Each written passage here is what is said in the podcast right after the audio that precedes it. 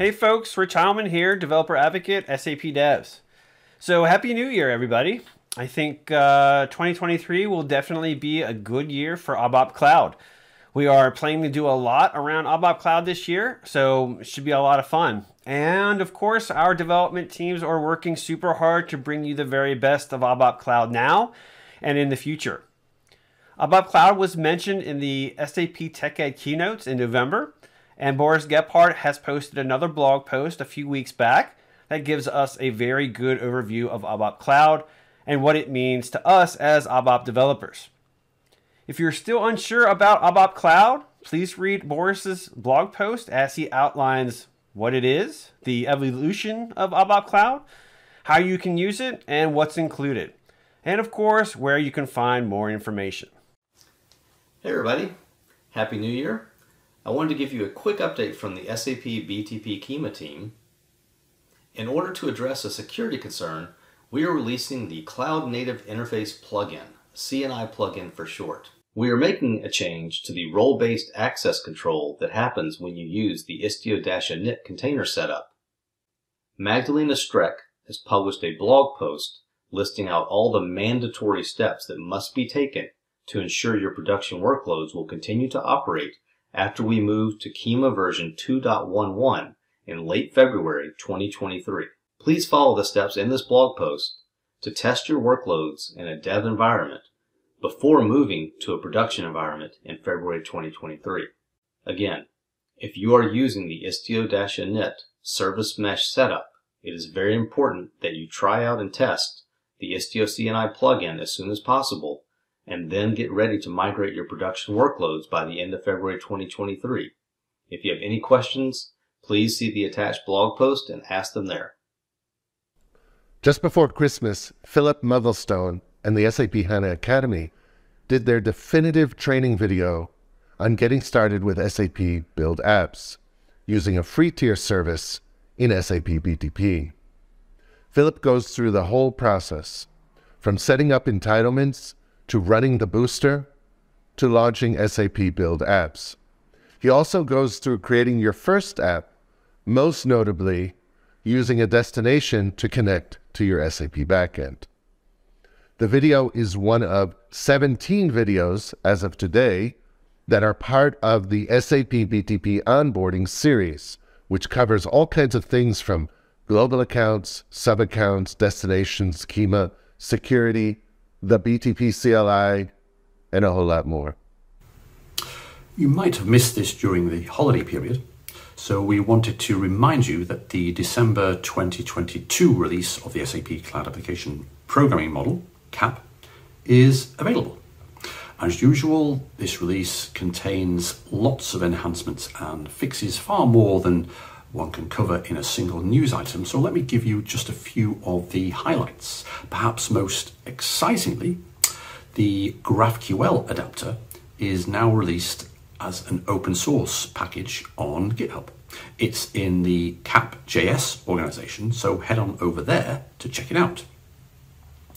Our favorite pre-built definitions for the countries, currencies, and language entities are now in their own package on NPM at SAP-CDS Common Content.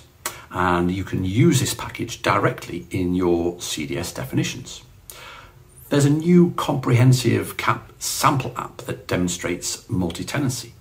It's accompanied by a deep dive blog post series and also a GitHub repo in the SAP samples organization.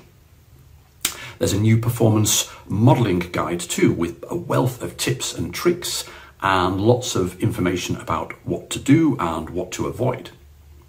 And there's plenty more in this release head over to the usual place, the Capire documentation, to check out all the details. SAP is pushing customers of workflow management and intelligent robotic process automation to move to SAP Build Process Automation. In December, it was announced that IRPA and workflow management would be retired as of June 15th of this year. And just this week, it was announced that IRPA will be removed from the trial edition of SAP BTP as of January 31st. SAP Process Automation was released about a year ago and has feature parity with both IRPA and workflow management. IRPA bots can be migrated to SAP Process Automation as long as they do not use the Desktop Studio. Such bots can still be migrated into Cloud Studio, the new version of Desktop Studio, and then into SAP Build Process Automation. SAP Build Process Automation has released separate migration guides for migrating IRPA bots and migrating workflow uh, workflows into SAP Build Process Automation. I will link to them in the description. And a series of enablement sessions are planned for later this year. And in the description, I will also link to a blog that you can subscribe to to get updates on the times and locations of those sessions. A new quarterly release of SAP HANA Cloud is now available. Among all the new features, here are my top five. First, renovated tooling for SAP HANA Cloud. Tools are evolving to become a unified environment, including capabilities provided by SAP HANA Cockpit, SAP HANA Cloud Central, and SAP HANA Database Explorer. Talking about SAP Database Explorer, there have been a couple of new features included there as well, like new menu options to generate SQL statements for JSON collections create, select, insert. Moreover, a JSON viewer now integrated. New features in calculation views include filter mapping, retaining query snapshots, and do-redo operations during design time. Fourth, users are now able to create a graph workspace based on the edge tables only. In case the graph's vertices do not have attributes, but just a key, this conveniently allows you to create graph workspaces without having to generate dummy vertex tables as it was in the past. And fifth, since our Q4 release, we provide the functionality to schedule in HANA Deployment Infrastructure or HDI. This enables you to create scheduled jobs and allows you to use time-based events for calling a start procedure.